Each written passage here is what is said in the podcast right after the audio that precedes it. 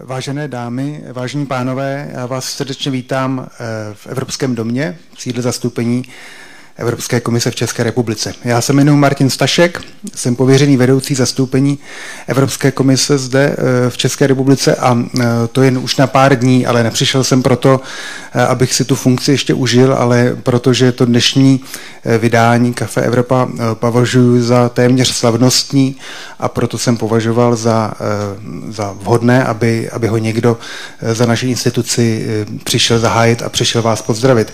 Ty důvody, proč to považuji za slavnostní, eh, jsou hned tři. Za prvé se tu po více než dvouleté odmlce scházíme opět prezenčně, opět osobně zde u nás v Evropském domě. Přestože se Kafe Evropa e, pořádá už od roku 2015 nebo 2016, e, ta nucená pauza byla dlouhá, takže jsem rád, že končí, přestože jsem včera v médiích zahlédl tvář jednoho bývalého ministra zdravotnictví, což obvykle znamená, že se blíží nějaké zhoršení pandemické situace. Doufám, že to tak není a že, že už tenhleta, tato kauzalita neboli korelace už, eh, už zmizela. Já jsem optimista a doufám, že i ty další vydání Café Evropa se budou konat eh, osobně. Eh, ten druhý důvod, že já ve vzduchu už cítím tu téměř slavnostní atmosféru blížícího se českého předsednictví v Radě Evropské unie. To začíná e, za několik dní, ovšem ta atmosféra, takový mix e, očekávání, slavnostní, slavnostního očekávání, ale zároveň velmi hektické atmosféry e, panuje nejen u nás tady opatrovíš v našich kancelářích, ale určitě i na úřadu vlády, to nám možná pan ministr potvrdí. A ten třetí důvod, eh, že máme dnes velmi, eh, velmi vzácné hosty. Eh, vítám zde pana ministra Mikuláše Beka, ministra pro evropské záležitosti, takže pro tu dnešní debatu hosta na nejvíc povoleného. A vítám samozřejmě i Milenu Vicenovou, Tomáše Petříčka a Kateřinu Etrichovou jako moderátorku, které hned vrátím slovo a jenom se vrátím na začátek. Já jsem zmiňoval, že si tu funkci užívám už jen pár dní. A to proto, že eh, Evropská komise včera jmenovala eh, novou stálou vedoucí zastoupení Evropské komise v České republice. To bude Monika Ladmanová, která v současné době působí jako poradkyně v kabinetu Věry Jourové a nahradí tak nejen mě, ale především eh, Danu Kovaříkovou, která zde sedí v druhé řadě, která několik let úspěšně zastoupení ve funkci vedoucí vedla. To je za mě vše. Děkuji vám, přeju vám příjemný zážitek a Předávám slovo Kateřině. Já velice děkuji za úvodní slovo Martinu Staškovi a samozřejmě také se přidávám k tomu, že já mám obrovskou radost, že se tady eh, konečně vidíme také eh, naživo. Dnes eh, tedy u debaty Kafe Evropa na téma České předsednictví v Radě Evropské unie, co čeká Evropskou unii pod českým vedením. Eh, naši hosté tady už byli zmíněni, ale já eh, ještě jejich jména zopakuji se, se všemi náležitostmi, které k tomu patří. Naším prvním hostem je Mikuláš Beck, ministr pro evropské záležitosti nynější vlády České republiky. Vítejte. Dobrý den. Naším dalším hostem je Tomáš Petříček, ředitel Progresivního analytického centra a bývalý ministr zahraničních věcí České republiky. Také vítejte. Hezký den. A jako třetí k nám zavítala Milena Vicenová z Technologické agentury České republiky, kde má na starosti mezinárodní spolupráci a také jde o bývalou velvyslankyni České republiky v Bruselu. Děkuji za to. Dobrý den. Pořadateli této debaty jsou Evropská komise v České republice, Eurocentrum Praha, Institut pro evropskou politiku Europeum a naším mediálním partnerem je Deník CZ. Dnes se tady setkáváme v hybridním formátu. To znamená, že po dlouhé době covidové, která trvala více než dva roky, se tady vidíme tady konečně osobně s vámi všemi v sále, kteří jste přišli v Evropském domě v Praze, ale zároveň pro ty, kteří s námi dnes být nemohou, tak streamujeme tuto debatu na sociálních sítích. Můžete ji vidět na našem Facebooku a diváci, kteří jsou tady u svých monitorů, nás sledují přes kamery, které máme tady v sále. Jak bude dnešní debata vypadat? K dispozici máme cirka 90 minut. V první polovině budu klást otázky já a v té druhé polovině dojde samozřejmě na vás. Jak se dostat ke slovu? Je to velmi jednoduché. Pokud jste tady v sále, tak se stačí přihlásit a jakmile k vám doputuje mikrofon a prosím vždycky počkejte na ten mikrofon, protože to je důležité, jinak vás neuslyší naši diváci eh, u monitoru, tak poté samozřejmě můžete položit otázku. A pokud budete chtít tuto otázku směřovat ke konkrétnímu hostovi, tak prosím rovnou to jméno zmiňte, aby jsme ji správně, eh, správně umístili. Pokud jste doma u počítače, tak i vy můžete klást otázky. A to tím způsobem, že svoji otázku napíšete přímo dolů do komentářů pod tento stream. A otázka se dostane hned tady k nám do tabletu který máme tady připravený a jakmile pro ní bude prostor, tak ji samozřejmě našim hostům položíme. Platí pro vás to samé, co pro naše diváky v sále. Pokud ji chcete směřovat ke konkrétnímu hostovi, nezapomeňte to tam prosím připsat. A zároveň nemusíte otázky opakovat. Pokud už někdo položil otázku, která vás zajímá, dejte k ní like a my budeme brát v potaz, že této otázce máme dát vyšší prioritu, že je více diváků, kteří na ní chtějí dát znát odpověď. Moderátorkou dnešní dnešní debaty budu já, Kateřina Etrichová, tedy pojďme na to. Jenom krátce drobný background, aby jsme se do toho trošku uvedli. Už za týden převezme Česká republika štafetu na půl roku předsednictví Radě Evropské unie a česká vláda tak bude zásadním způsobem ovlivňovat agendu jednání v rámci Rady. Je to samozřejmě příležitost pro prosazení českých zájmů a pro nás důležitých témat, ať už to je uprchlická krize, poválečná obnova Ukrajiny, energetická bezpečnost, posilování evropských obraných kapacit nebo strategická odolnost evropské ekonomiky a odolnost demokratických institucí. O tom všem budeme dnes diskutovat. Moje úvodní otázka zní a následovně. Logo, moto, priority předsednictví představila vláda už před několika dny. Kterou z těch priorit by podle vás měla upřednostnit? Budu podle ABCD a poprosím pana Beka.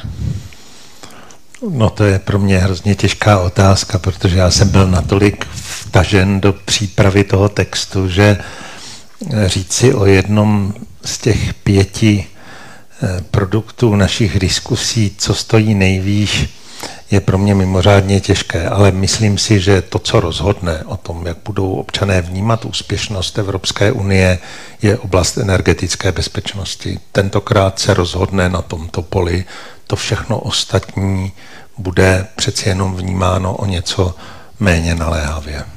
Děkuji, pane Petříčku. Vidíte to obdobně? Já vnímám, že předsednictví by mělo být schopno zastupovat všechny Evropany, eh, vnímat jejich problémy a vlastně pomoci usměrňovat tu evropskou debatu půl roku, eh, které budou pro Evropu, pro nás, pro všechny velmi těžké. A tady dovolím se souhlasit. Já myslím, že ta energetická bezpečnost, dostupnost energií, eh, jejich ceny budou určovat to, jestli Evropané dále budou věřit Evropské unii, že jim pomůže řešit kritické momenty v jejich životech, nebo nikoliv. A myslím, že tam ještě bude jedna věc, kterou možná bych viděl, že by eh, se na to i české předsednictví mělo připravit, je velká otázka, jak bude, jakém kondici bude evropská ekonomika na podzim. Eh, inflace, eh, hrozba recese, to jsou všechno věci, které budou zásadním způsobem ovlivňovat i to, na co se budou členské státy, evropské instituce soustředit a myslím, že to je téma, které zatím není mezi těma prioritama dostatečně zdůrazněné, ale myslím, že přijde. Evropská bezpečnost jako číslo jedna, souhlasíte? Já souhlasím s oběma, oběma stanovisky a připomínám, že v době našeho předsednictví v roce 2009 jsme měli energetickou energy a měli jsme tam economy. Byla tehdy velmi vážná ekonomická krize, kterou tehdejší prezident označil za rýmičku. No ale souhlasím s oběma těm, těmito stanovisky, ale pořád se obávám, že bez vyřešení situace na Ukrajině bohužel eh, ta, ta situace na Ukrajině, Ukrajině jednak přímo ovlivňuje obě dvě tyto otázky a jednak mm, neumožní jednoduché řešení. Děkuji. My se určitě k srovnání těch obou předsednictví eh, dnes ještě dostaneme. Eh, zůstala bych chvilku u těch aktuálních priorit. Zeptám se pana Petříčka, vy jste to trošku zmínil, protože jste zmínil tu ekonomiku, ale vnímáte to třeba i tak, že máme rezervy a prostor pro, řekněme, další doplňková témata, další priority, které třeba... Je tam něco, co vám jako chybí v tom výčtu? Já jsem nezáviděl uh vládní koalici eh, tu roli, že musí vybírat eh, z mnoha priorit, eh, které před dvěma lety se zdály být jako jasně dané. Časem se ukazuje, že prostě přichází nové a nové urgentní záležitosti, urgentní problémy, takže jako vybrat z toho skutečně omezený počet priorit je nelehký úkol a myslím, že ty priority, jak jsou nastavené, tak odráží skutečně ty hlavní problémy, kterým Evropská unie dnes bude čelit. A, a v tomto směru, říkám, mohli bychom dále rozšiřovat eh, eh, ten seznam.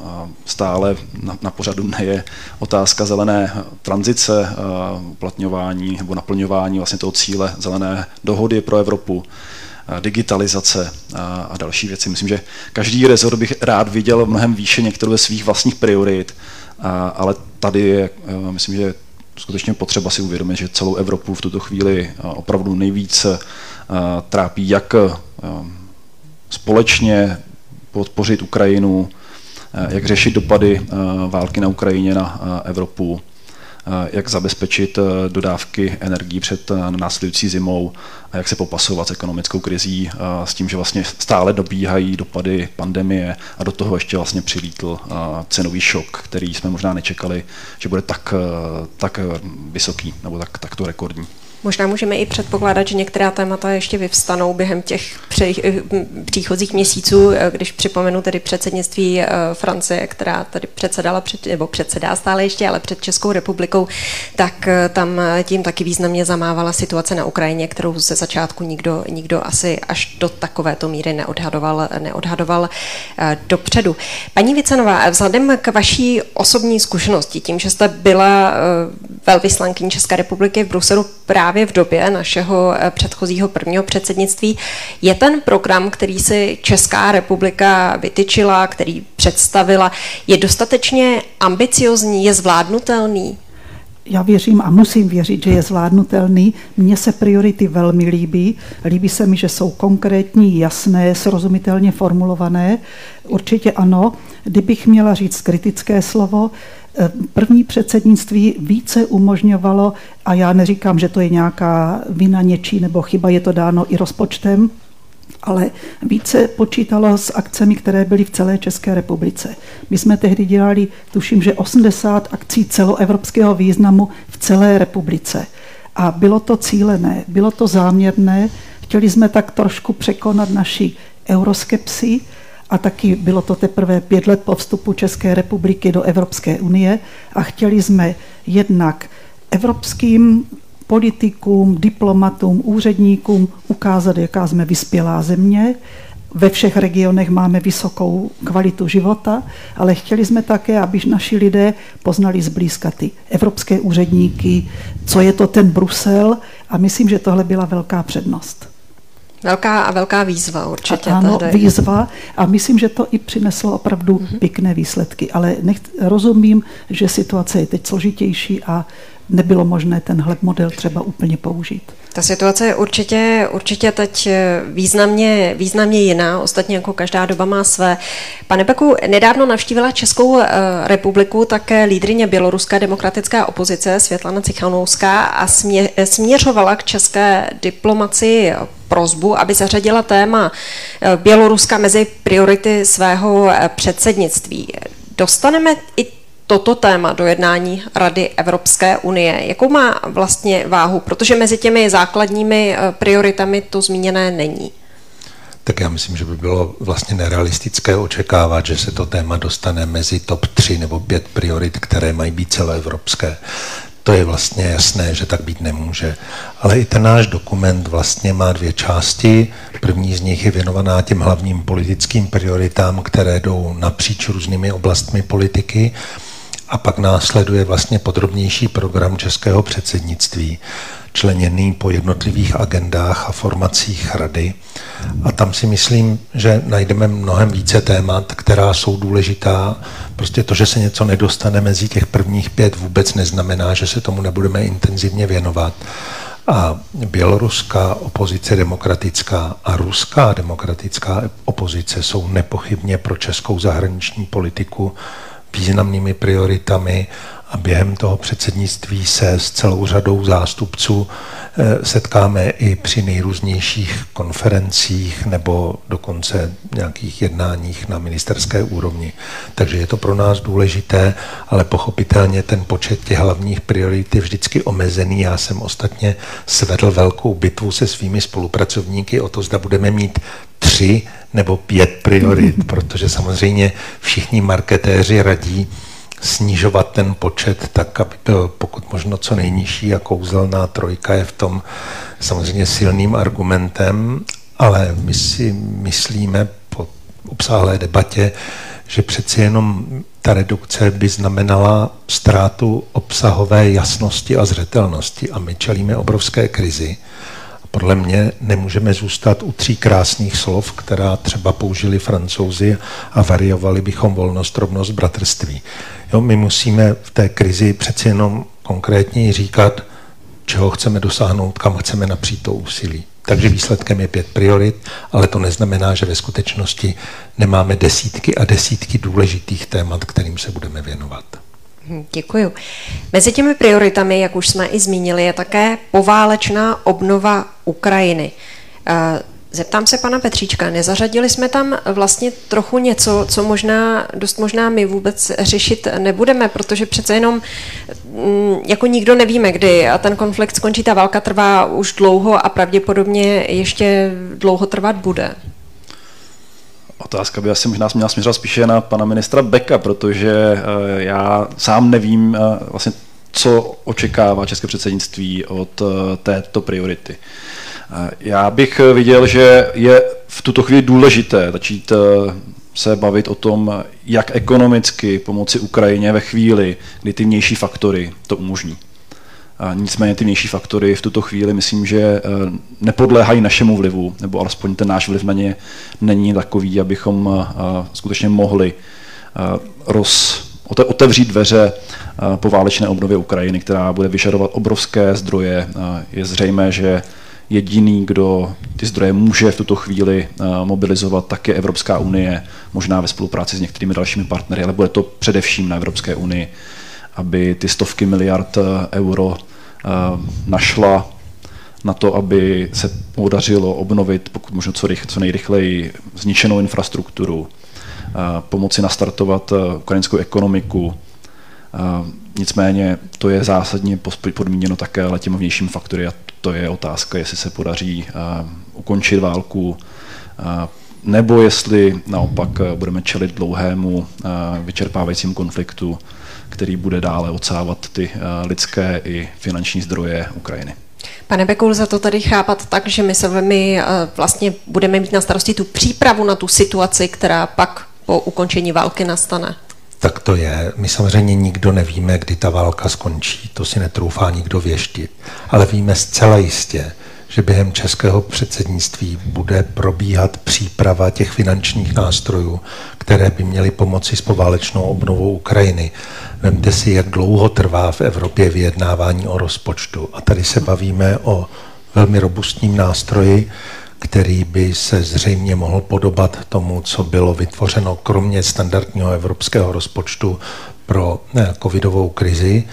A to je něco, co bude trvat i za horizontem českého předsednictví. Takže my se budeme věnovat organizaci donorské konference, budeme spolupracovat na všech fórech, ať už se Švýcarskem teď za krátkou dobu, nebo s jinými zeměmi na tom, abychom dávali dohromady ty klíčové hráče, protože samozřejmě ani Evropská unie sama nebude z toho pokrýt všechny ty potřeby a spolupráce se Spojenými státy, s Kanadou a dalšími podobně smýšlejícími zeměmi v tomhle bude důležitá. Takže to, že se tam objevuje poválečná obnova Ukrajiny, samozřejmě neznamená, že tou dobou bude po válce, ale my se chceme intenzivně věnovat přípravě té výrazné hospodářské pomoci Ukrajině. Děkuji vám. Paní Vicenová, obrátím se na vás. Česká republika podporuje samozřejmě i to, aby Ukrajina získala kandidátský status a tedy aby měla výhled na to, že se stane jednoho dne eh, člen, členskou zemí Evropské unie. Je podle vás konsenzus, dosažení konsenzu v této věci eh, jako prosaditelné? Jak vlastně vypadá ten mechanismus pro dotlačování takového tématu na poli Evropské unie? Zrovna tahle otázka byla velmi složitá, velice složitá a byly tam země, od kterých jsem nečekala, že změní své stanovisko je tady je to rozdělení dosti východní a západní a já si pamatuju, během našeho, během mého působení v Bruselu jsme byli vždycky zastánci politiky rozšiřování a zemím západního Balkánu jsme nesmírně pomáhali.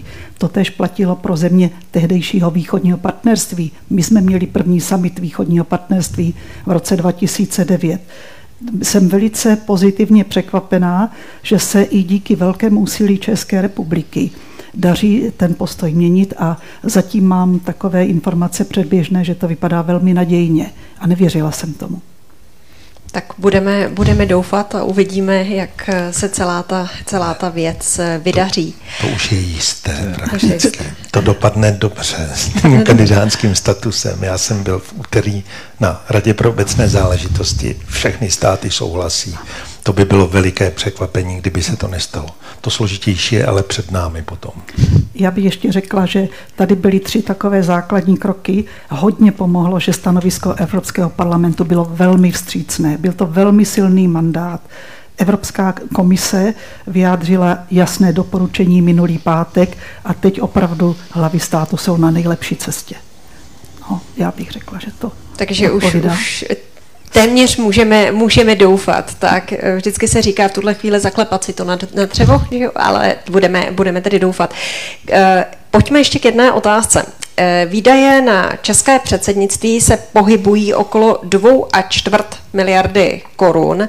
Původně se mluvilo o nízkorozpočtovém předsednictví, následně ty náklady nějakým způsobem eh, narostly, například kvůli mezinárodním akcím, které se tady v České republice budou konat.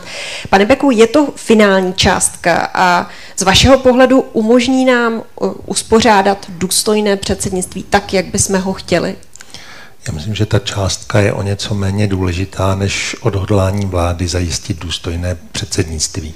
Peníze teď ztrácí hodnotu každý měsíc takovým tempem, že předpovídat, jak vysoká bude inflace v listopadu, si málo kdo z nás troufne. A je jasné, že e, Česká republika se musí s tím rozpočtem e, toho předsednictví vyrovnat. Všechny částky, které byly plánovány v minulosti, počítali s úplně jiným ekonomickým vývojem a my minimálně musíme pokrýt prostě ten, ten rozdíl, který vzniká. Samozřejmě významná část těch nákladů už je pokrytá výběrovými řízeními, ale prostě ty důsledky tady budou, s tím je potřeba počítat, počítá s tím vláda, počítá s tím minister financí, prostě musíme být připraveni zasáhnout rozpočtově tam, kde to bude nezbytné. Na druhé straně je úplně jasné, že v tom současném společenském, ekonomickém klimatu musíme šetřit, protože každý výdaj, který prostě nasměrujeme jinam, než na věci, které identifikujeme jako zbytné, je prostě správně převedený jinam. Tak eh, z toho důvodu prostě není možné udělat to, co udělalo to minulé předsednictví. My jsme potom sice toužili, neměli jsme na to moc času, ale od 24. února je jasné, hmm. že prostě zvyšovat rozpočet toho předsednictví pomocí rozšiřování toho programu by bylo chybou. To prostě není možné politicky, společensky. Nevysvětlili bychom to našim spoluobčanům. Prostě řešíme spoustu vážných problémů, proto bude to předsednictví opravdu úsporné. Na druhé straně musí proběhnout důstojně, musíme zvládnout tu roli, kterou máme a já myslím, že ta vláda je připravena to finančně zajistit. Děkuji vám. Pojďme se teď trochu podívat právě na to srovnání předsednictví 2009 a předsednictví 2022. Paní Vicenová, jak vysokou laťku nám nastavilo to předsednictví České republiky v roce 2009? Bude to snadné být lepší? Já doufám, že ano. Já bych řekla, že já bych to první předsednictví podívala se na ně ze dvou stran. Příprava na předsednictví nastavené priority a začátek předsednictví. jsem, a stojím si pevně za tím, že priority byly velmi dobře připravené, ekonomika, energetika a vnější vztahy, external relations, to, byly ty slavná, to byla ta slavná 3 Ečka. A také Evropa bez bariér naprosto odpovídala tehdejší situaci. Najednou se Evropa rozšířila o deset, později ještě další dvě další země a skutečně ještě stále přetrvávaly bariéry, někdy i příkopy. Bylo to velmi dobře připravené a priority byly prodiskutované na všech úrovních, včetně politické, podnikatelské, finanční, skvěle připravené předsednictví. Velmi dobře byli připraveni i úředníci, diplomaté. Samozřejmě ta druhá stránka je nešťastný pád vlády a to bylo takové varování, že jsem přesvědčená, že už se to nestane. Já bych jenom řekla takovou drobnost. Vzpomínám si, že v té době za mnou třeba přišel kolega a říkal, hele poslouchej, vy jste měli státní bankrot? Já si říkal, ne, ne, naše ekonomika je naprosto v pořádku. Tak proč jste měli pád vlády? Oni tomu vůbec, vůbec nerozuměli. Úplně, úplně vlastně jiné vnímání té, třeba té situace. Pane Beko, v čem bude to předsednictví 2022 oproti tomu z roku 2009 zásadně jiné? Samozřejmě témata jsou jiná, ale třeba i co jako do příprav, do přístupu. Tak bude určitě civilnější, protože to není poprvé. Prostě to, že to bylo poprvé, dodávalo celé té věci úplně jinou dimenzi. My se dneska posouváme promiňte mi to slovo, trochu vlastně k rutině. Prostě každý půl rok nějaká země předsedá. Samozřejmě pro tu zemi je to důležité, ale to je prostě orloj, kde se střídají ty figury, které předsedají těm radám a to je prostě normální, běžný, každodenní život Evropské unie. Pak tady máme jeden takový osobní rozdíl, protože samozřejmě je drobný rozdíl v tom, jestli tvářemi toho předsednictví jsou Mirek Topolánek a Saša Vondra, nebo Petr Fiala a Mikuláš Beck, dva emeritní rektoři Masarykovy univerzity. My jsme trochu jiné temperamenty, takže samozřejmě ta stylizace může být do jisté míry odlišná. To tak je, všichni to víme. A samozřejmě to tomu veřejnému vnímání dává nějaké konotace a nějaké impulzy.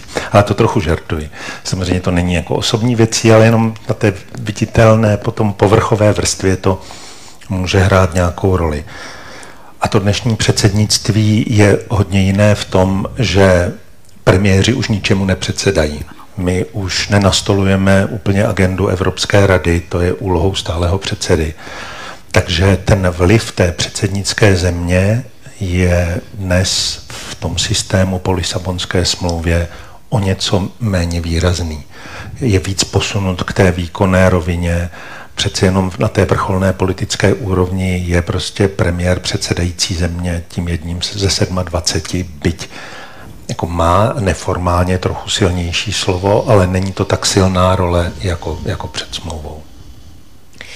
Naše první moto, moto našeho prvního předsednictví znělo Evropě to osladíme. Tentokrát, když Česká republika dočela Rady Evropská unie s heslem Evropa jako úkol, jde o odkaz na stejnojmenou esej, ano, Václava Havla z roku 1996. Pane Petříčku, jak to letošní boto hodnotíte vy? Eh, já jsem se bál, aby jsme nechtěli eh, Evropě něco ještě osolit eh, tentokrát, nebo ještě jako něco horšího. Takže já jsem za to moto rád, protože Evropa je úkol, je to dlouhodobý úkol a myslím, že se musíme také říci na rovinu, že to není něco, kdy se dostaneme do nějakého stavu a řekneme si, tak máme hotovo. A, takže z tohoto pohledu myslím, že tomu to odpovídá tomu, kde se dnes Evropa nachází a jaká je role státu, jako je Česko, a, při prohlubování nebo posilování té spolupráce v zájmu evropských občanů. Jestli můžu krátce ještě zareagovat na ty dva rozdíly eh, mezi předsednictvími. Já, já souhlasím, že jsou ty institucionální, smluvní eh, jako podmínky jiné, než byly v roce 2009, což do značné míry třeba oslabí role premiéra a při výkonu předsednictví. Eh, nicméně to, co jako nejvíce na předsednictví oceňuje, zejména mezi partnery, je, jak je schopné hledat dohodu, koncenzus v těch velmi zásadních, zejména legislativních otázkách. A tam myslím, že předsednictví v roce 2009 bylo nakonec úspěšné a, a myslím, že jsme překvapili. Já doufám, že překvapíme i tentokrát, protože obecně od menších států se neočekávají nějaké zázraky a spíše můžeme překvapit, takže tady ten prostor je. Jenom myslím, že tam je důležité také si říct, co jako ten moderátor té evropské debaty vlastně chceme v těch důležitých oblastech, jako je právě zelená politika, digitalizace a podobně, jestli chceme šlapat na brzdu, jestli chceme přidat na plyn. Tady myslím, že jako trochu jsme ještě nevyslali signály jako tím partnerům a bylo by to důležité jim jako říct, jaká je naše pozice v těch jednáních, jak dalece jsme připraveni vlastně pomoci usnadňovat to schvalování těch velkých balíčků, jako je Fit for 55, celá, celý balíček kolem digitální ekonomiky, jednotného digitálního trhu a podobně.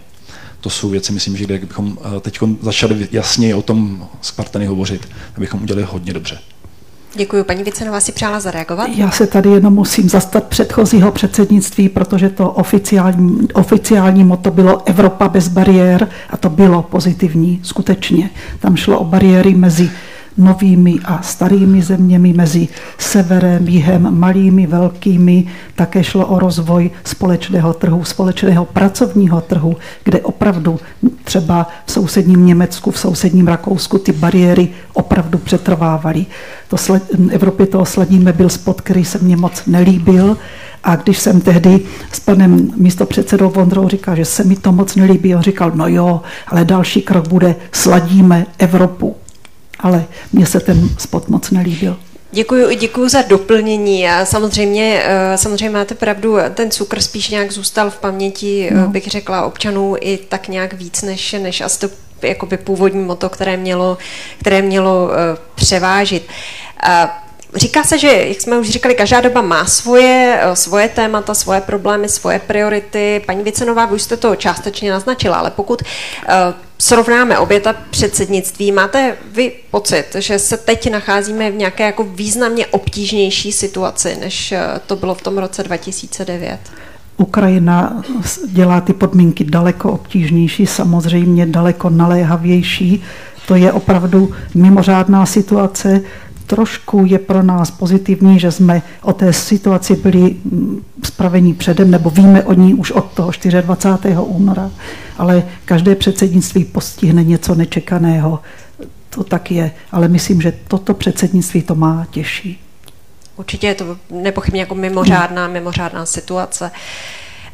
Od startu příprav předsednictví se hodně mluví nejen o těch českých prioritách, ale také o programu eh, TRIA, tedy trojce po sobě jdoucích předsednických zemí. V našem případě je to Francie, která tedy předsedá před Českou republikou a potom tou další třetí zemí je Švédsko, které přebírá po České republice předsednictví eh, k roku 2023. Jak silná spolupráce, pane Beku, na této úrovni probíhá oproti třeba té předchozí etapě? Jak nás vnímají naši evropští partneři? Tak já myslím, že se za těch šest měsíců příprav, kdy probíhají ty přípravy v režii české nové vlády, podařilo vybudovat celou řadu vazeb. A že jsme dnes vnímáni v podstatě jako standardní evropská země a ne jako někdo, s kým je spojeno nějaké riziko. A myslím si, že je jasné, že v mnoha ohledech máme velmi podobné názory se Švédskem. V obchodních věcech jsme takovými sirotky Velké Británie v Evropské unii, zastánci otevřené obchodní politiky. Máme také podobné střízlivé názory na eh, některé institucionální navrhované změny ale nejsme proti ním úplně, takže se Švédy máme celou řadu společných názorů. A proti minulosti se také v poslední době výrazně vlastně zlepšily česko-francouzské vztahy. Do jisté míry v tom hraje roli samozřejmě schoda v oblasti jaderné energetiky, což je prostě podstatná součást dnešní politické debatě v Evropské unii. Máme v Praze velmi aktivního francouzského velvyslance s velkou zkušeností v evropských strukturách, což výrazně ulehčuje tu komunikaci k francouzským partnerům, takže já myslím, že ta spolupráce v tom triu je velmi intenzivní a zrovna v těchto dnech vlastně bude probíhat koordinace třeba se Švédy ohledně harmonogramu projednávání výsledků konference o budoucnosti Evropy, protože potřebujeme vlastně mít společný harmonogram, který by umožnil projednat řádným způsobem v radě celou řadu těch návrhů, což se nestane během eh, toho půl roku, ale přesáhne to jistě do, do švédského předsednictví. Takže tam ta spolupráce je velmi dobrá na druhé straně všichni víme, že ten program toho TRIA byl vyjednáván a schválen ještě dávno, teda dávno, měsíce před tou válkou, která úplně změnila tu evropskou politickou mapu. My vlastně se hlásíme k tomu Havlovu heslu mimo jiné proto, že ta přednáška z roku 96 Cách je vlastně eh, svědectvím a reflexí hlubokých změn, ke kterým v Evropě došlo na přelomu 80. a 90. let. A my jsme přesvědčeni, že vlastně dnes jsme svědky podobně hlubokého přelomu, který prostě po dekádách relativně kontinuálního vývoje přináší vlastně úplné zvraty v evropské politice. To, co vidíme ve Finsku, ve Švédsku, v Německu, to jsou prostě tak významné změny, že nás to motivuje k tomu, abychom to, to havlovské moto brali jako pobídku prostě k reflexi změněné geopolitické situace a změněné Evropy. Já se malinko vrátím k tomu, o čem jste se bavili před chviličkou. Ano, to, samozřejmě nám se zkomplikovala role, protože máme obrovský problém v energetice, máme tady bezpečnostní obrovská rizika, ale na druhou stranu v té krizi, to je můj postřeh, který je autentický, my jsme k sobě opravdu výrazně upřímnější v té debatě. To, co se teď děje, to, že jsme z toho během relativně krátké doby nakonec vlastně se dohodnout na kandidátství Ukrajině. Já bych taky nesázel ještě před měsícem, že to dobře dopadne, že to třeba jsem si myslel, bude trvat déle. To je prostě svědectvím o tom, že pod tím tlakem se chováme jako partneři k sobě vlastně upřímněji a solidárněji, než bývalo zvykem před tou krizi.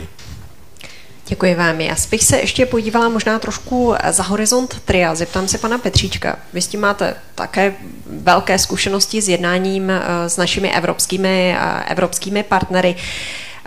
Váš pocit, jak se za těch 13 let změnil v Evropské unii pohled na Českou republiku? Já totiž trochu jako narážím i na to, že já jsem třeba v roce 2009 během našeho předsednictví žila ve Francii a pamatuju si, jak obtížné bylo někdy vysvětlit, že nejen, že jsme předsednická země, ale že vůbec jsme v Evropské unii a mnohdy jsme to neměli ani jak doložit, protože v tom roce 2009, kdy jsme byli v Evropské unii teprve pět let, tak řada z nás měla prostě eh, pasy, které byly vydané před tímto datem. Takže doložit takovou informaci eh, ať už se mi to jako nedařilo v bance, nedařilo se mi doložit v muzeích, protože studenti tehdy Evropské unie do 26 let měli různé výhody a neměli jste vlastně jak doložit, že, že do té unie patříte. Tak eh, tohle samozřejmě už dneska asi eh, nikdo neřeší, dneska to v každém pasu je, nebo v dokladech, v dokladech to je, ale každopádně eh, změnilo se tohle vnímání jako nás, jako České republiky? Já mohu posoudit podle toho, jak se bavím s, ať už s pracovními kolegy nebo s kamarády uh, po Evropě.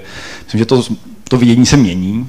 Neříkám, že se změnilo 180 stupňů, ale, ale mění se. Uh, I když jsou stále otázky, kde ten rozdíl, možná těch starších, já ten termín nepůjdem rád, ale těch starších členských států, těch novějších členských států prostě je vidět.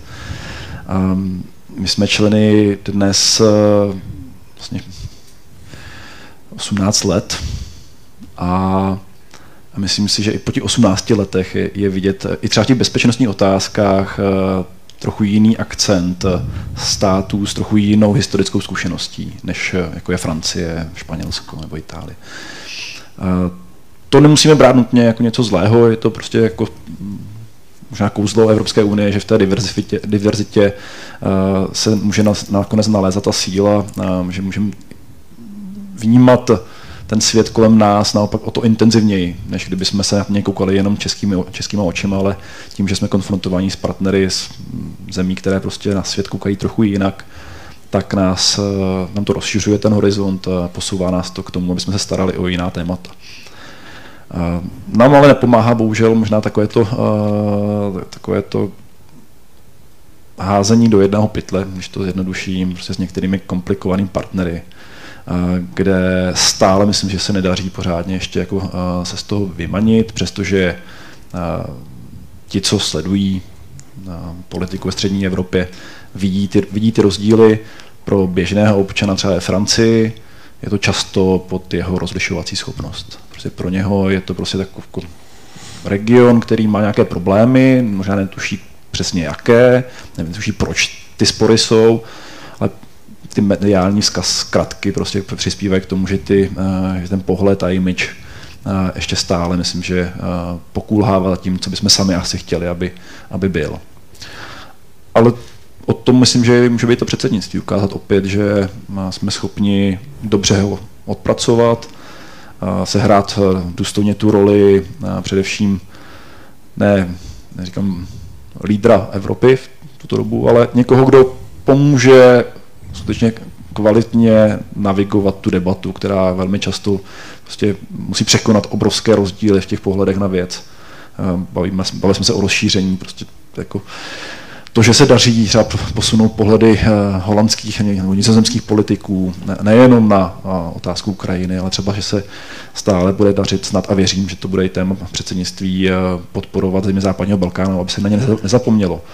Že nizozemí hovoří najednou o tom, že by bylo připravené podpořit Severní Makedonii a Albány k urychlení eh, vlastně toho přístupového procesu, umožnit třeba bezvízový styk pro Kosovo, tak to jsou věci, které třeba pět let se nedařily prostě těma jednáníma prolomit, přestože uh, státy, které, jako jsme my, nebo jiné státy ve střední Evropě potom hodně volali, tak možná je s čistým, jako tím místo rezervovanosti od těchto partnerů jsme cítili, že říkají ano, ale my, my chceme Evropu, která není jako jenom mělká, my chceme Evropu, která je skutečně soudržná, funguje a myslím, že na to se musíme do budoucna zaměřit. A myslím, že to je jeden z těch úkolů. Vlastně učinit Evropu soudružnější, než je posud po těch 18 letech. Prostě vidíme nebetyčné rozdíly.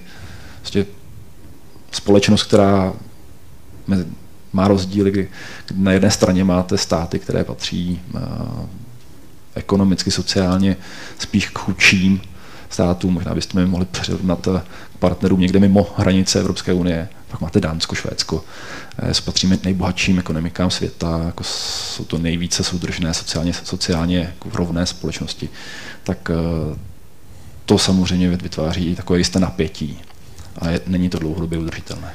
Soudržnost jako další výzva, tedy dalších, eh, dalších měsíců, nepochybně dalších let. Pojďme se teď podívat trošku možná ještě na to, jak komunikovat, nebo jak už je komunikováno to české předsednictví 2022, protože konkrétní otázka.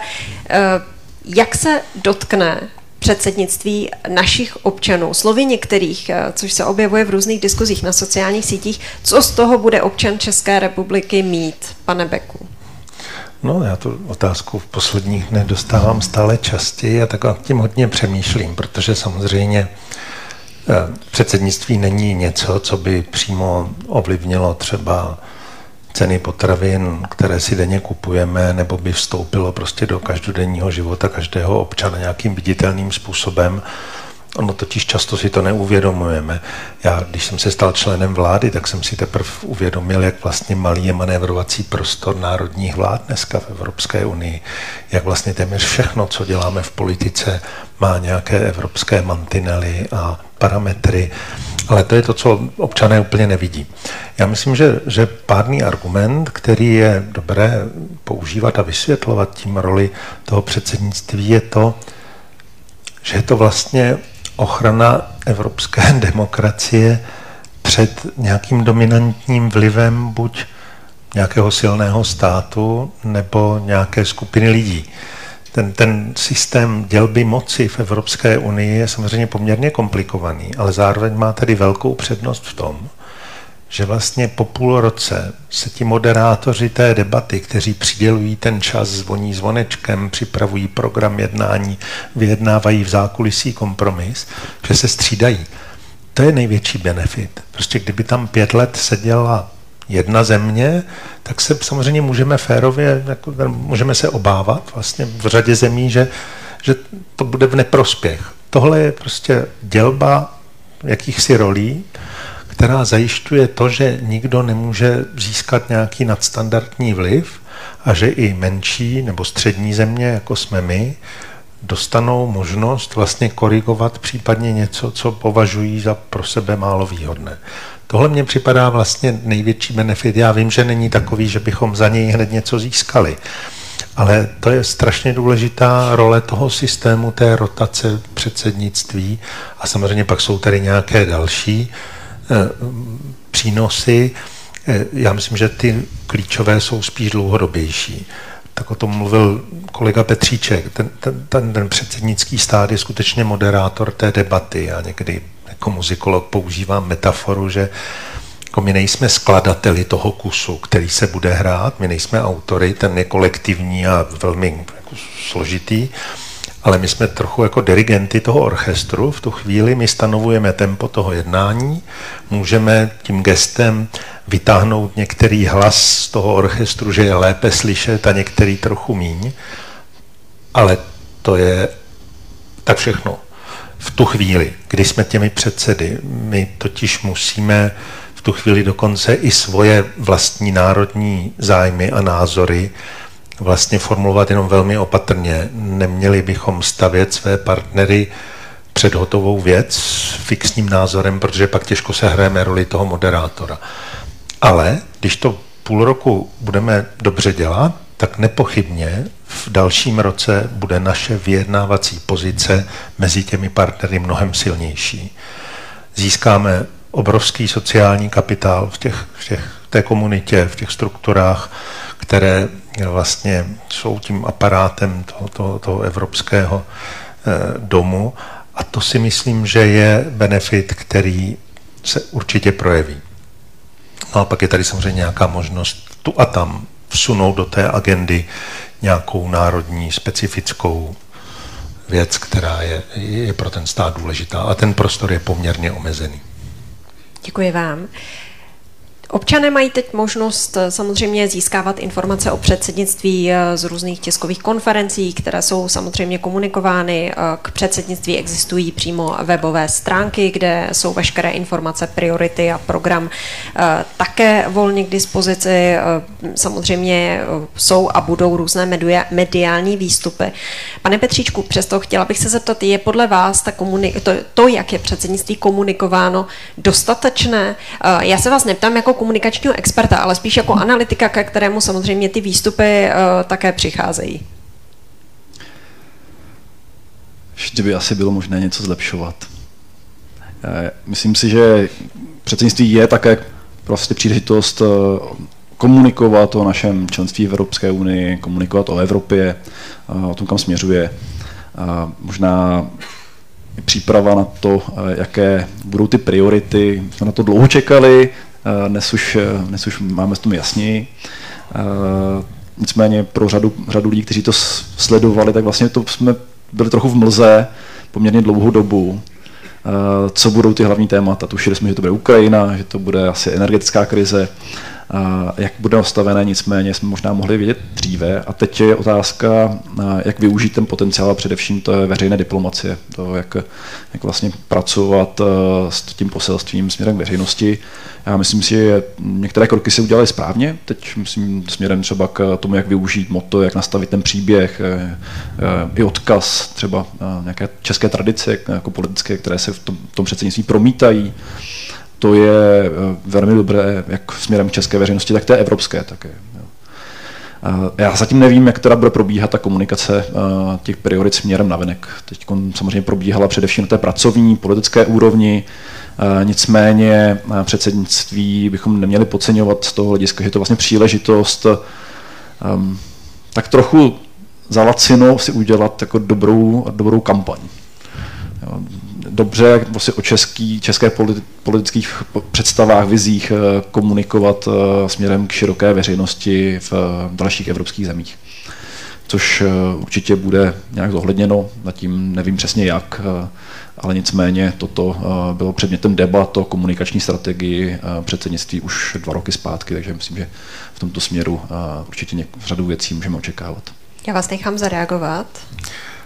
Nejdřív jednu poznámku k té komunikaci těch priorit. Já jsem v pondělí byl v Bruselu na debatě s bruselskými think tanky a tam nás hrozně chválili, jak brzo jsme publikovali priority, protože francouzi to udělali den před začátkem předsednictví a my jsme už měsíc předtím vypouštěli v rozhovorech a v jednáních s partnery vlastně ty priority předtím, než byly publikovány tak já chápu, že ta poptávka potom je a rozumím tomu, že jsou dobré důvody to udělat jako poměrně brzy. My jsme to schválně udělali dřív než řada jiných předsednictví proto, že nechceme partnery překvapovat a že vlastně chceme vytvářet konsenzus kolem těch priorit, ale samozřejmě na druhé straně ty priority musí reflektovat ten aktuální vývoj a také přiznávám, my jsme prostě koalice pěti stran a naše interní debata a konsenzus jsou strašně důležité. My jsme potřebovali dosáhnout stavu, kdy každé slovo toho textu má podporu všech těch pěti stran, což není prostě úplně snadné. A teď té komunikaci. Já možná, že každý jsme ovlivněni trochu svojí zkušenosti a historií. Já jsem za rektorování Petra Fialy měl mimo jiné na starosti, kromě evropských fondů na univerzitě, také komunikaci a vnější vztahy. Pak jako rektor jsem nad tím měl nějakou supervizi. A my jsme vždycky hodně přemýšleli, co je správný způsob, jak dávat o sobě vědět. Co je jako, promiňte, jako dobrá, dobré PR pro tu instituci, abychom budovali její značku.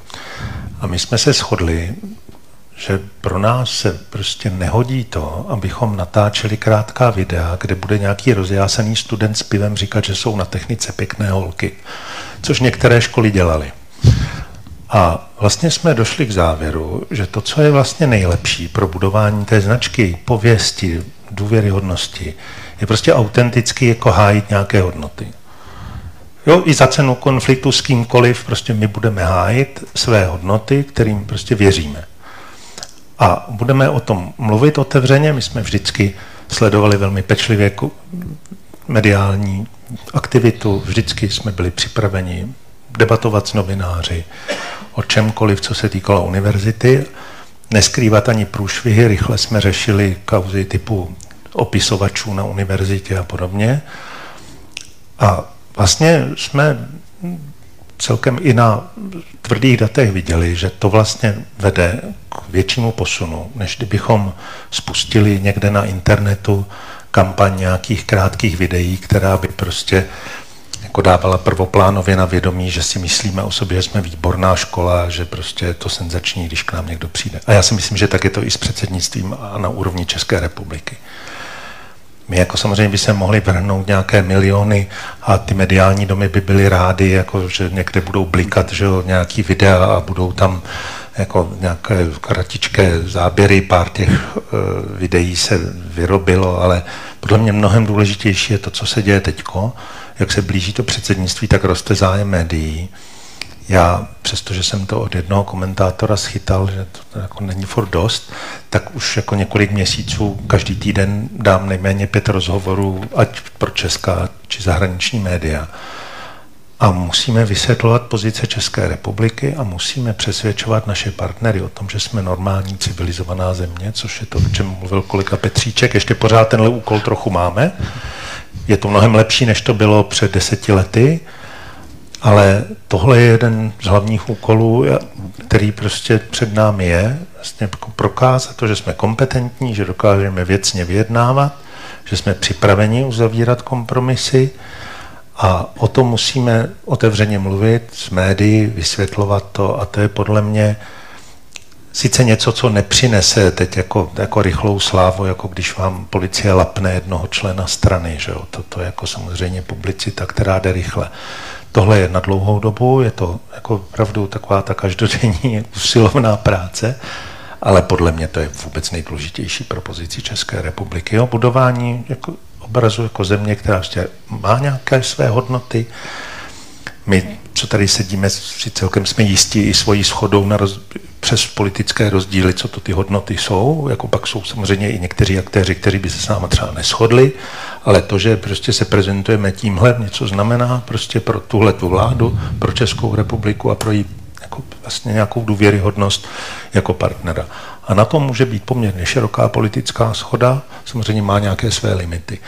Na tom pracujeme, tohle sdělujeme lidem, to je to, co má smysl hájit evropské politice a musíme vysvětlovat občas svým partnerům, že prostě už nemáme premiéra, co má střed zájmu. Jo? Že, že prostě jsme jako standardní země, která si s některými věcmi výrady. Děkuji. Pan Petříček, ještě reakce. Já jsem možná ještě jenom doplnit, eh, co se týče komunikace, uvedl bych příklad třeba německého předsednictví, které poměrně promyšleně vlastně chtělo té, těch šest měsíců svého předsednictví využít k tomu, aby se ukázalo v Evropě, že už Německo není země jenom automobilového průmyslu. A naopak eh, chtělo ukázat na to, jak kreativní Německo dneska vypadá. Že prostě mají velmi silný kreativní průmysl, eh, že prostě mají velmi zajímavé věci, které se v tomto odvětví děje, že je to dnes eh, motorek německé ekonomiky. A vlastně tu podprahu zprávu dávali všude možně, ať už na aktivitách, které předsednictví pořádalo, v komunikaci vůči zahraničním médiím. A myslím, to se myslelo právě tím, jak využít to předsednictví jako prostředku komunikace vlastně se širokou veřejností mimo Českou republiku, mimo v, v ostatních členských státech EU. A paní Vicenová si ještě přála reagovat? Já bych se ještě ráda vrátila k tomu, co z toho mají občané České republiky, že předsedáme. Vzala bych to trochu z většího nadhledu ještě nejenom okamžitě finanční dopad, ale podívejme se, určitě bychom neměli tolik debat o Evropské unii, kdybychom nepředsedali.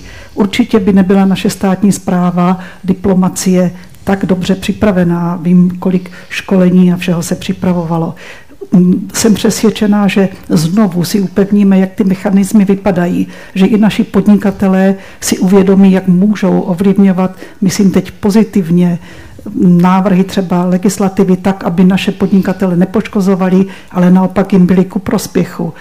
Nebudu už znovu opakovat, jak dlouho jsme čistí příjemci, ale já doufám, že našim občanům zase tak nějak ty debaty pomohou upevnit i v té současné situaci to, že Evropská unie je mimořádný mírový projekt. A to bych si hrozně přála. Já možná se vás ještě doptám. Mě by zajímalo, jestli z vašeho pohledu třeba je pro občany právě České republiky ta Evropská unie už aspoň trochu srozumitelnější než v tom roce 2009. Já totiž narážím na takové ty nejrůznější ankety, které neustále odhalují neznalost eh, unijních mechanismů, ale i třeba našich představitelů hmm. ve eh, strukturách Evropské unie a taky samozřejmě dlouhodobě se mluví o tom, že volební účast u evropských voleb eh, taky poměrně pokulhává. Tak jak to vidíte? My jsme v tom specifická země a jsem přesvědčená, že to je dopad prohlášení našich některých vrcholných politiků po poměrně dlouhou dobu. Když některou zprávu opakujete třeba dvě volební období, tak eh, třeba prezidentská, tak potom ta informace se opravdu eh, uplatní, což je škoda a vždycky je dobré si to konfrontovat ze skutečností. Takže vidím tady jednu tuhle vlastnost, Trošku skepse je asi v naší národní povaze a je dobré mít kritické myšlení. Třetí věc je, že Tenhle negativní přístup nás ale omezuje a brzdí při využívání dalších možností. Já vím po předchozím předsednictví a předsednictvích dalších zemí, jak ty země měly šanci třeba nominovat své úspěšné představitele do vrcholných pozic. Můj dánský kolega je nyní generální sekretář rady. Moje bývalá kolegyně je generální sekretářka komise. Můj kolega eh, z Polsky byl hlavním diplomatem v Kijevě. Polsko díky úspěšnému předsednictví získalo velmi silnou pozici při projednávání rozpočtu. To je všechno, co naše úspěšné předsednictví může dokázat. Tak, takže už bychom jednou tu naši euroskepsi měli trochu kriticky přehodnotit. Já vám děkuji. A také vám děkuji za to, že jste se tady účastnili té naší eh, první části, to je tedy, že jste odpovídali na otázky, které jsem kladla já. Ale pojďme teď k našemu eh, publiku, protože teď přichází prostor pro vaše otázky a samozřejmě i pro otázky, eh, které k nám přicházejí po internetu. Takže prosím, pokud máte dotaz, tak ruku nahoru. A kdykoliv se tady můžete, můžete zeptat. Ještě jenom připomenu, prosím, vždycky dáváme jenom jednu otázku a ideálně, pokud ji chcete směřovat k nějakému konkrétnímu hostovi, tak budeme samozřejmě rádi, takže stačí se přihlásit. A já ještě předtím půjdu nejprve tedy k otázce, která k nám přišla po sociálních sítích od Terezy Čejkové. Dobrý den, jakým směrem se bude ubírat digitální agenda. Očekáváme samozřejmě kyberbezpečnost, dezinformace a některé další iniciativy v kontextu války. Česko ale bude mít na stole také akt o umělé inteligenci, digitální trhy a služby, online bezpečnost pro děti, otázku Big Tech firem. Jaký je přístup předsednictví k těmto složkám? Děkuji. Tak, pane Beku. Tak to je otázka, která, bychom byli zcela upřímní, míří za konkrétním rezortem. To je věcí, kterou má na starosti samozřejmě pan uh, vicepremiér Bartoš, ale já myslím, že ta otázka téměř dokonale zmapovalo to, co máme na stole. A my samozřejmě budeme v roli toho, kdo bude hledat průsečík toho pohledu Evropského parlamentu a Evropské rady. Já sám uh, nebudu předsedat této radě, tak si netroufám předstírat, že vím, kde jsou všechny miny, které v tom poli třeba kolem umělé inteligence jsou. Ale vnímám, že to je otázka, ve které jsou členské země poměrně výrazně rozděleny. Tak jako kolem celé řady těch digitálních eh, agent, protože některé členské země volají po poměrně razantní regulaci, a země, které jsou obecně nakloněny třeba volnějšímu obchodu, z pravidla zdůrazňují potřebu zachovat minimálně poměrně otevřený ten prostor pro vývoj a jsou méně jaksi eh, vystrašeny tím, že některá data prostě leží třeba na serverech, které jsou mimo Evropskou unii. Tak já nepředstírám, že tady jsem ten, kdo je to říct přesně detailně, kde se teď nachází ty zásadní rozdíly, ale vnímám, že v téhle agendě budeme mít na stole několik důležitých fajlů. Navíc také se budeme věnovat eh, některým návrhům v oblasti kyberbezpečnosti. To jsou věci, které jsou v kompetenci NUKIBu, takže z mého pohledu je to důležité. Já nejsem ten, kdo to bude vyjednávat, takže raději bych se nepouštěl do spekulací o těch detailech. Děkuju. Já tady mám ještě jednu otázku, která přišla už eh, v předchozích eh, dnech eh, po mailu. Chtěl bych se zeptat, ptá se Honza, jestli bude mít změna předsednictví vliv i na vyjednávání s Moskvou. Jestli od července povede telefonáty s Putinem místo Emanuela Macrona Petr Fiala. A pokud ne, jak to chápat? Znamená to, že, to je, že je to agenda pro takzvané starší nebo silnější státy? Ne, nechám na vás, nechám na vás. To možná dokáže říct lépe než já. Eh, já bych eh, to asi shrnul, že není nějaká linka mezi Bruselem a Moskvou v tuto chvíli, která by eh, fungovala jako komunikační kanál. A já se obávám, že Petr Fiala nebude ten, co asi bude v tuto chvíli volat do Moskvy a hledat nějaká řešení. To, co ale bych očekával od předsednictví, a na to bychom se měli připravit, že ta diskuze o tom, jaké, jaký postoj k Rusku dále by Evropská unie měla stávat, jak i stupňovat případně ten tlak, nebo i také vlastně být připravena na to, jak reagovat na možné pozitivní změny, v, co se týče konfliktu na Ukrajině. Eh, je zřejmé, že někteří partneři přemýšlejí skutečně za ten horizont eh, několika málo týdnů a budou chtít, aby Evropská unie prostě si jako stanovala jako budoucí parametry vztahu s Ruskem eh, za daných různých podmínek. A tady myslím, že české předsednictví tu roli bude muset sehrát, aby ta diskuze se nevymkla kontrole a nebylo to jako návrat do starých časů, kdy jedni říkali, Rusko je hrozba, nebavme se s ním. A jiní říkali, ne, musíme udržet nějaký komunikační kanály. A ano, je to riziko, ale, a, ale prostě ta dichotomie prostě bude, bude nad tím předsednictvím tak trochu jako uh, se vznášet a ona je dlouhodobá, je dobrý si to přiznat, aby jsme prostě předcházeli tomu, že se začne projevovat navenek, což je to největší riziko pro uh, tu jednotu Evropské unie v tuto chvíli. Děkuji. Pane Beku, taky neočekáváte telefonáty? Já bych jenom doplnil, že, že prezident Macron eh, netelefonoval z žádného titulu, který by souvisel přímo s evropskou agendou, protože on ničemu, jak jsem říkal, nepředsedá. Premiéři, prezidenti ničemu nepředsedají, stejně tak je to v Radě pro zahraniční politiku, která má také svého stálého předsedu. Takže tam těmi klíčovými hráči jsou ti stálí představitele. A pokud hlavy národních států nebo premiéři vstupují do téhle té hry, tak je to jejich primárně rozhodnutí na národní úrovni, byť nevylučuji, že se koordinují i v Evropě. A myslím si, že eh, Česká republika si vlastně vybrala tu svoji roli. My jsme od první chvíle dodávali Ukrajině zbraně takovou chvíli úplně nejsme dobře disponováni, prostě každý si musí vybrat, jakou roli hraje v tomhle konfliktu. My jsme ho vyhodnotili tak, že nejdůležitější, co může země jako Česká republika udělat, je pomoci Ukrajině všemi prostředky, které, které jsme z toho mobilizovat. A tu vyjednavačskou roli, podle mého přesvědčení, musí hrát někdo, kdo je méně, v méně exponované pozici. Prostě Polsko, Česká republika, po Baltí nebudou těmi, kdo budou disponováni pro, pro nějakou silnou vyjednávací roli. Jo, to musí být nějaká země, která se v tom střetu eh, chová přeci jenom eh, nějak méně pregnantně, anebo někdo úplně mimo.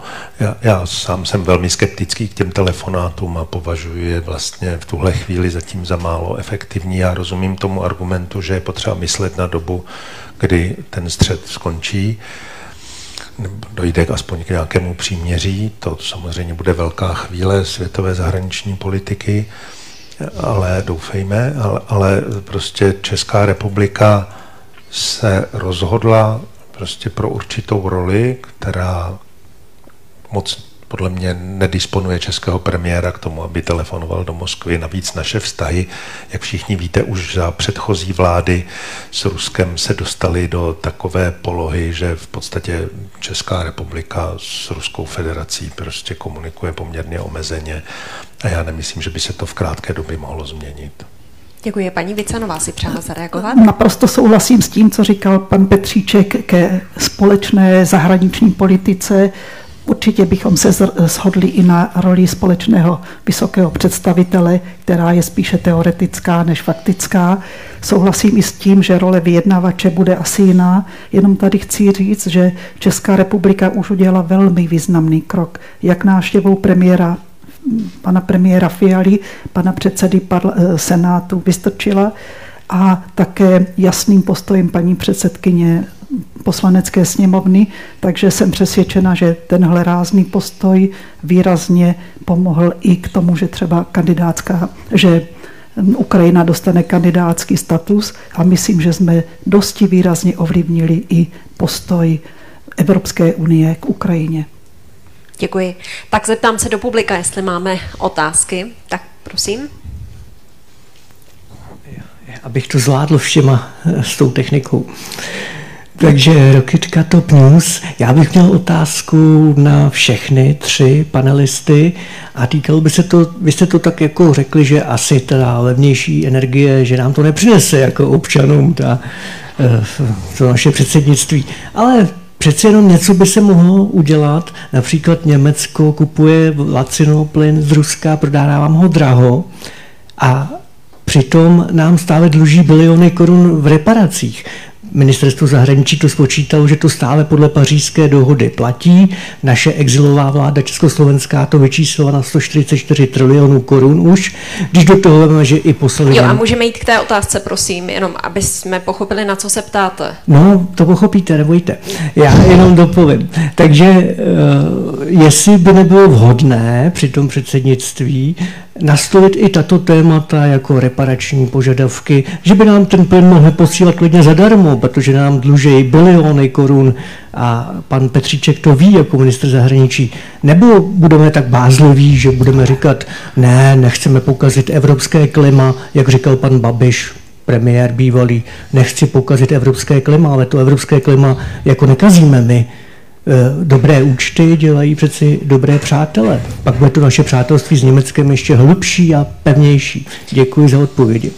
Děkujeme za otázku. Tak. Já vám nebudu vymlouvat vaše politické přesvědčení, já jenom chci říct za českou. Ano, ta, ta otázka vyjadřovala jasný politický názor, já s ním hodně nesouhlasím a jsem si jistý tím, že česká vláda během předsednictví nenastolí vůči Německu otázku reparací. Děkuji za odpověď. Zeptám já jenom se... doplním, uh, role předsednictví není řešit si své bilaterální problémy.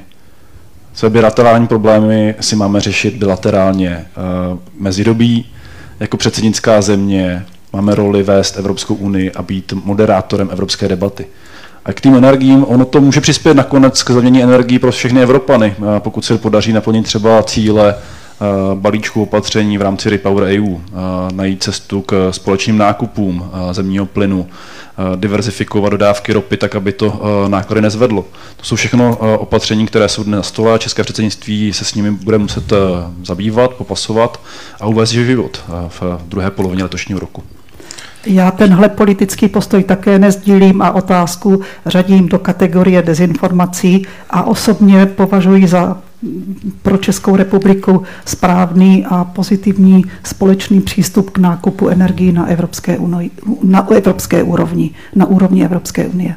Děkuji a pan Beck si ještě přál Já jsem chtěl jenom věcně doplnit, že v posledních dnech já mám informaci, že byly sice omezeny dodávky Nord Streamem 1 do Německa, ale přitom z Německa do České republiky jsou plněny všechny závazky. Já velice děkuju. Já se možná zeptám v návaznosti na to ještě vlastně na jednu věc, kterou jsme eh, tady eh, neprobrali. Evropská unie je taky tématem mnoha dezinformací, a ty se šíří samozřejmě především po internetu, na sociálních sítích nebo prostřednictvím eh, řetězových mailů nebo nejrůznějších obskurních serverů. Opět s přihlédnutím k té vaší zkušenosti, paní Věcenová, z roku 2009, máte pocit, že se s tím daří bojovat? No, úplně ne. A já vám i dokonce cítím, kde nastal ten velký zlom v těch dezinformacích.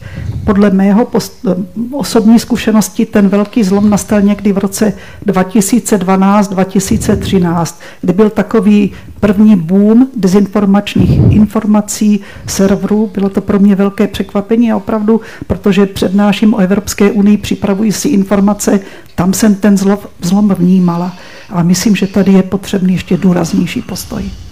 Děkuji vám a určitě dávat si pozor na to, odkud lidé tedy čerpají ano, informace o Evropské unii. Jenom ono to souvisí s tou otázkou uh, ohledně digitální agendy hodně, protože ten problém uh, není jenom v tom, uh, jak jsme schopni odhalovat nebo neodhalovat uh, dezinformace, ale v samotném nastavení vlastně celého komerčního modelu, třeba sociálních platform, které dneska vlastně fungují na bázi toho, že jim dezinformace vyhovují, protože jim zvyšují dopad, eh, zájem, eh, angažovanost vlastně účastníků. A tady vidím jako také opět roli Evropské unie, jako vlastně nevstupovat do té debaty s těmi technologickými giganty z pohledu, že vám budeme jako omezovat nějaké jenom prostředí v, kolem vás, ale podívat se skutečně do toho core businessu, do toho, jak vlastně mají samotné ty algoritmy, jak mají nastavené algoritmy, jak to jsou věci, které mají dneska dopad na veřejný život. A pokud to necháme na soukromých společnostech, tak se zdáváme vlastně dneska jako veřejné kontroly nad kvalitou uh, jednak informací, uh, vůbec kvalitou naší veřejné debaty. A vlastně to jenom podněcuje tomu, aby dezinformace se stávaly, stávaly součástí našeho života, protože to prostě jako vydělává peníze. Děkuji vám. Zeptám se opět do publika, jestli zde máme nějakou další otázku. Stačí se přihlásit? Ano.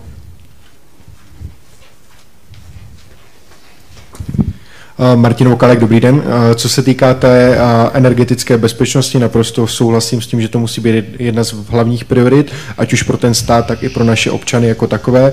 Ale trošku se mi vlastně, když člověk čte ty priority, tak mě i našim partnerům vytrácí takový ten dlouhodobější pohled, vlastně nějaký ten pohled a přístup k té zelené transformaci, tak jakým způsobem vlastně k tomu bude vláda přistupovat tak, aby jsme nehasili ty nejurgentnější ohně nějakými řešeními, které by neměly mít v té dlouhodobé transformaci tak velké velké, velké místo a jak se například zaměřit právě na ty dlouhodobější a udržitelnější řešení. Díky moc. Jestli mohu zareagovat jako první, tak eh, když budete číst podrobně ten text té první části těch priorit, tak tam vlastně říkáme, že ta evropská debata dosud probíhala kolem dvou klíčových os digitální a zelené transformace a my zcela uznáváme, že to vlastně trvá. Jen k tomu přistupuje ta třetí dimenze bezpečnosti, která dala části té debaty o zelené transformaci o něco střízlivější charakter. A dnes i v této vládní koalici panuje poměrně jasný konsenzus, že ty cíle jsou pro nás důležité.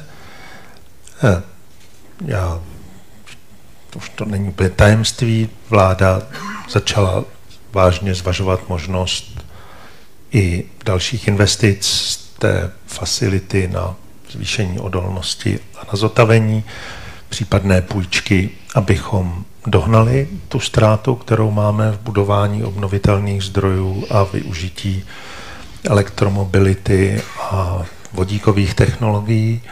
Budeme zvažovat všechny možnosti a jejich ekonomickou schůdnost, ale tahle vláda vážně přemýšlí o zásadní změně, systémové změně v energetice, což je změna, kterou jsme deset let oddalovali. Říkali jsme jenom, proč to nejde vyjadřovali jsme strach a promeškali jsme deset let.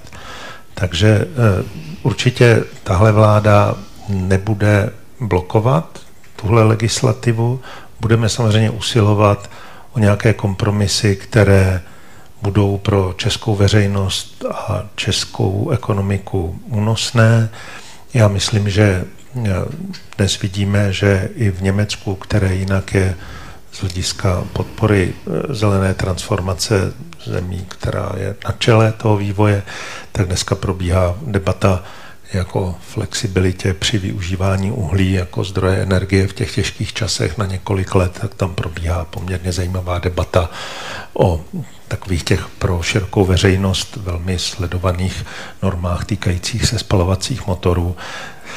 Tak eh, pro českou vládu samozřejmě některé ty návrhy jsou eh, složitější a některé jednodušší, ale já myslím, že dneska panuje velký politický konsenzus i v České republice o tom, že jedinou cestou, jak se v této dekádě pohnout ku předu, je budování obnovitelných zdrojů, protože celá česká debata o jádru je diskusí o čase za 20 let. Nikoliv řešení problémů této dekády. To je potřeba mít v tom zcela jasno, protože i když teď začneme vážně připravovat ty projekty, které se týkají Dukovan, tak přinesou nějaký efekt za dlouhý čas. Takže česká vláda v tomhle směru se podle mě názorově pohybuje v zásadě v evropském mainstreamu a ta debata od vypuknutí té války získala výrazně klidnější charakter, byť občas dojde na překvapení, jako v Evropském parlamentu minulý týden nebo předminulý týden. Já bych jenom doplnil. Určitě. Já naprosto rozumím, že v pětičlené koalici se na to ty názory prostě liší. A také podle toho prostě myslím, že jednotlivé strany v koalici k té zelené agendě přistupují. A to může trochu ovlivňovat i výkon českého předsednictví, ale já věřím, že to, co říkal pan ministr Beck, se stává více a více jako většinovým povědomím o tom, že bránit se zelené, zelené transformaci nakonec nás bude stát víc, než začít do ní investovat. Děkuju. Přejete si ještě doplnit? Souhlasím s tím, že Česká republika by se měla pohnout směrem k obnovitelným zdrojům a myslím si, že současná situace a energetická krize k tomu výrazně přispěje. Já vám velice děkuji a opět vyhlížíme eh, ruku zvednutou v našem sále. Nebojte se zeptat, máme tady prostor právě teď pro vás. Prosím, tak máme tady po levé straně otázku. Děkuji. Dobrý den, Jan Kubíček. Já bych se chtěl zeptat na otázku, která možná zdánlivě nesouvisí s prioritami toho předsednictví, ale vlastně ta agenda je pojmenovaná Evropa jako úkol. Jak moc nás limituje před evropskými partnery fakt, že jsme nesplnili jeden z domácích úkolů, a to je přijímání nebo postupné orientování se na euro, co by silný jednotící prvek pro Evropskou unii. Zkrátka, jestli nás to před ostatními partnery nějak limituje, nebo ne, asi na pana Petříčka nejvíce otázku. Děkuji. Nelimituje nás to. To, že Česká republika nepřijala euro do posud, tak není vnímáno jako nějaký projev toho, že by Česká republika nechtěla plnit své závazky. Já jsem osobně jednoznačně pro to, aby jsme přijali euro. Myslím, že i teď v této situaci se ukazuje, že je to přece jenom i ekonomická kotva, je to hlavně politická kotva, že to má i ten svůj politický rozměr euro, neměli bychom si eh, jenom říkat, co je výhodné, jestli ten desetník tam nebo jinam je ten, ten, ten faktor, který by měl tomu rozhodovat. A, a já věřím, že se k tomu ty kroky začnou eh, již dělat. Mě mrzelo, že eh, na ministerstvo financí dlouhodobě jako se nechtělo, nechtělo plněním kritérií fakticky zabývat, přestalo vlastně reportovat o tom, jak plníme kritéria a doufám, že se to brzo změní. Ale pro partnery to není jako nějaká zásadní témat, tématika. Myslím, že jsou horší jako věci, kde, kde máme jako reputaci, že třeba jsme pozdě, jako, že obecně pozdě implementujeme jako legislativu. Třeba i v oblasti energetiky. Prostě tady nás čeká už dlouho novela energetického zákona. Teď se bude dělat nějaká rychlá, rychlá úprava, ale ta hluboká úprava bude prostě asi odložena asi o nějaký rok, dva. Přitom jsme se zavázali, že to do konce roku 2022 bychom měli mít schváleno. Takže už jsme opět ve skluzu. No. A další legislativy, jako jsme trošku jako, jako spíš otázka na to, jak funguje český parlament. Paní Vicenová na mě ko, uh, signalizovala první. Tak. Já bych jenom řekla, že spíše se my sami trochu omezujeme tím, že nejsme v eurozóně a nejsme u řady velmi důležitých ekonomických debat. Ty debaty trvají hodiny a hodiny a my jsme tak trochu vně a díváme se dovnitř. My u nich jsme, ale nemáme tam žádný hlas my nasloucháme. A dostaneme třeba 20-minutové zhrnutí celého Eurosummitu, který trval 6 hodin. A ty informace nám chybí. Ještě pan Beck si přál zareagovat. Jenom velmi stručně, já mám na euro stejný názor jako kolega Petříček, jen bych řekl, že tato vláda si dala do své koaliční smlouvy to, že umožní použití eura v účetnictví firm, což je podle mě první krok k tomu, abychom začali vlastně překonávat to, to, to vnitřní klima v České republice, které po těch letech vlastně toho silného hlasu proti euru je prostě většinově proti nebo zdrženlivé. A tam si, že to je realita, se kterou musíme počítat a cesta, jak se pohnout ku předu, podle mě je mimo jiné tenhle krok, který prostě ukáže části toho firmního sektoru, výhodu, kterou použití eura má. Vy tak úplně nesouhlasíte. Pane ministře, já si myslím, že, že to je trochu úlitba podnikatelskému sektoru, který obecně myslím, že euro jako by přivítal.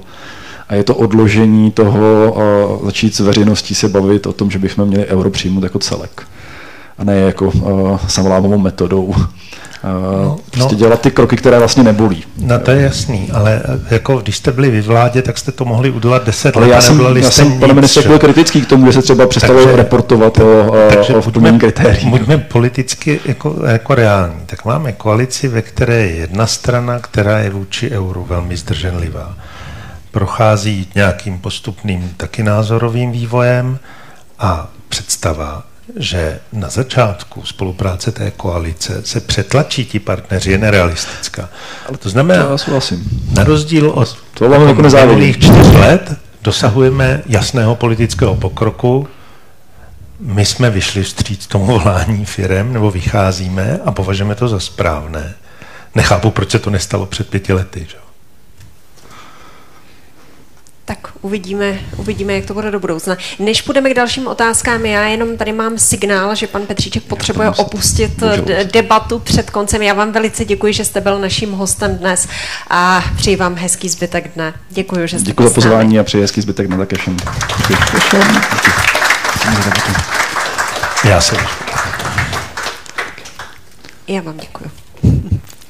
Naschledanou. Tak a my pojďme dál. Já se zeptám opět do publika, jestli tady máme nějakou otázku od vás. Tak, máme zde slečnu nebo paní. Slečnu.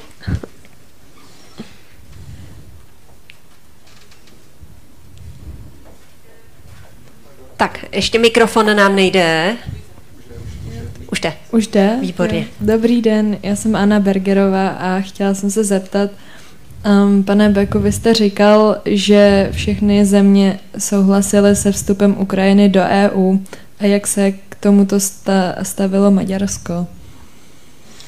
Všechny země Děkujeme. souhlasily s udělením kandidátského statusu Ukrajině a samozřejmě některé země řekly, že souhlasí, ale upozorňovali na nějaké problémy, které bude muset Ukrajina potom na té cestě k plnému členství řešit.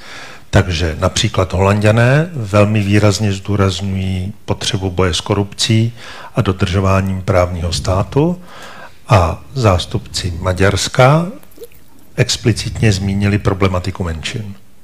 Ale ne jako podmínku pro ten kandidátský status, ale upozorňovali v debatě na to, že jsou to problémy, se kterými se bude muset Ukrajina na té cestě vy- vyrovnat. Takže Maďarsko žádným způsobem nevyjádřilo nesouhlas s tím kandidátským statusem. To neznamená, že bude snadná ta cesta potom další, protože nepochybně problematika menšin bude součástí té debaty. Děkuji vám za odpověď. Tak máme ještě prostor pro pár otázek a ruka. Dvě ruce vzadu dokonce, tak na obě otázky odpovíme. Dobrý den, Smyslová Anna. Já se chci zeptat, v rámci debaty už jste zmínili, jak vlastně se Česká, jaký je vnímání České republiky v rámci EU a našich partnerů a chtěla jsem se zeptat, a v posledním týdnu vnímáme jistou kauzu a v rámci domácí politiky kauza dozimetry. Chci se zeptat, jestli tady tato kauza může mít nějaký vliv na náš začátek předsednictví a jestli může poškodit vnímání České republiky na tom evropském poli. Děkuji. Děkujeme za otázku. Já nechci tu věc opravdu nějak bagatelizovat, já jsem s ním upřímně nešťastný jako člen stanu, ale nemůže to mít žádný vliv na to předsednictví. Tuto chvíli prostě nevidím žádný důvod, aby mělo. Upřímně řečeno, když se podíváme na ostatní země, tak se tam dějí v těchto dnech mnohem dramatičtější změny. Střídají se tam vlády, rozpadají se, volební, rozpadají se vládní koalice, což mimo jiné třeba teď výrazně komplikuje situaci s rozšiřováním o Severní Makedonii a Albánii, protože situace v Bulharsku je velmi nepřehledná. Takže ve srovnání s tím je tahle kauza z hlediska evropských dopadů jako problém primárně hlavního města Prahy, s přesahem teda do střídání ministra školství, ale není to něco, co by mělo evropskou dimenzi. Já s tím naprosto souhlasím a spíš se tady bude, eh, pokud ta kauza zaujme, bude spíš otázkou, jak to Česká republika uměla rychle zvládnout a rychle vyřešit. Děkuji vám a měli jsme eh, další otázku pána. Ano. Dobrý den, Hejlek Martin. Já mám dotaz ohledně Ukrajiny a zá- zároveň západního Balkánu. Už jsme to tady řešili. Uh, Padlo, že Ukrajina vlastně dostane ten kandidátský status a nebylo by možná taky na čase jako jedna z priorit uh, zmínit nějakou reformu rozšiřování Evropské unie, protože konec konců na západním Balkánu můžeme vidět, že to úplně nefunguje a zároveň s tím možná rozšířená integrace, protože některé státy prostě poukazují na to, že když přistoupí mnoho dalších, pět, šest, sedm, osm, to už je jedno, o kolika se bavíme, že to možná uh, může zablokovat rozšiřovací proces. Tak jestli možná tohle to nemělo být jako jedna z priorit, těch hlavních. Děkujeme. Já si myslím, že to nemá být jednou z těch pěti priorit, ale zcela s vámi souhlasím, že je to důležitý směr debaty. My se mu hodně věnujeme. Vedeme kromě diskuse s francouzi kolem toho návrhu na Evropské politické společenství taky velmi intenzivní diskusy s Rakušany, kteří před časem přišli s návrhem jakési větší flexibility v procesu rozšiřování, který by umožňoval vstupovat některým zemím mimo Evropskou unii do některých oblastí evropských politik. A v pondělí jsme debatovali podobný návrh o něco komplexnější z pera mé německé kolegyně, který bude možná představen zítra. Takže těch návrhů je několik na stole, ta debata bude probíhat a já se jí hodlám intenzivně věnovat na Radě pro obecné záležitosti, které to do jisté míry přísluší. Takže očekávám, že na neformálním jednání Rady 15. Eh, července se tomu budeme věnovat a samozřejmě uvidíme, jaký impuls vzejde z dnešního jednání Evropské rady, protože i tam je to tématem. Takže máte pravdu v tom, že to bude jedna z těch hlavních agent, kterým se budeme během předsednictví věnovat. Z pohledu české vlády je to dobrý směr diskuse, který může eh, skutečně dát nějaké hmatatelné výsledky v tom procesu rozšiřování dřív, než dojde ke splnění všech těch administrativně byrokratických kroků, které jsou nezbytné. Ty zůstanou samozřejmě v platnosti, ale dnes je ten progres od toho kandidátství k plnému členství vlastně proces hodně zbyrokratizovaný a ta politická rozhodnutí jsou někde skrytá za, za tou obrovskou mašinérií. Já myslím, že tyhle návrhy, které jsou teď na stole, dávají možnost prostě nějakých politických tahů, které by těm zemím nabídly opravdu už významný vstup, participaci na některých oblastí evropské politiky a je to správný směr podle našeho přesvědčení. Paní Vicenová, přejete si doplnit? Myslím, že trochu se dotýkáme té debaty i o počtu rychlostí v Evropě, ale to je věc dalšího vývoje. Vážené dámy, vážení pánové, já vám velice děkuji, že jste byli dnes našimi hosty a to jak vám, kteří jste byli tady s námi v sále, tak samozřejmě i vám u monitorů, kteří jste sledovali stream této debaty. Našimi hosty byli Mikuláš Beck, Milena Vicenová a již tedy nepřítomný Tomáš Petříček. Já vám moc děkuji, že jste tu byli a že jste odpovídali na dotazy. Děkujeme za pozvání. Krásný den.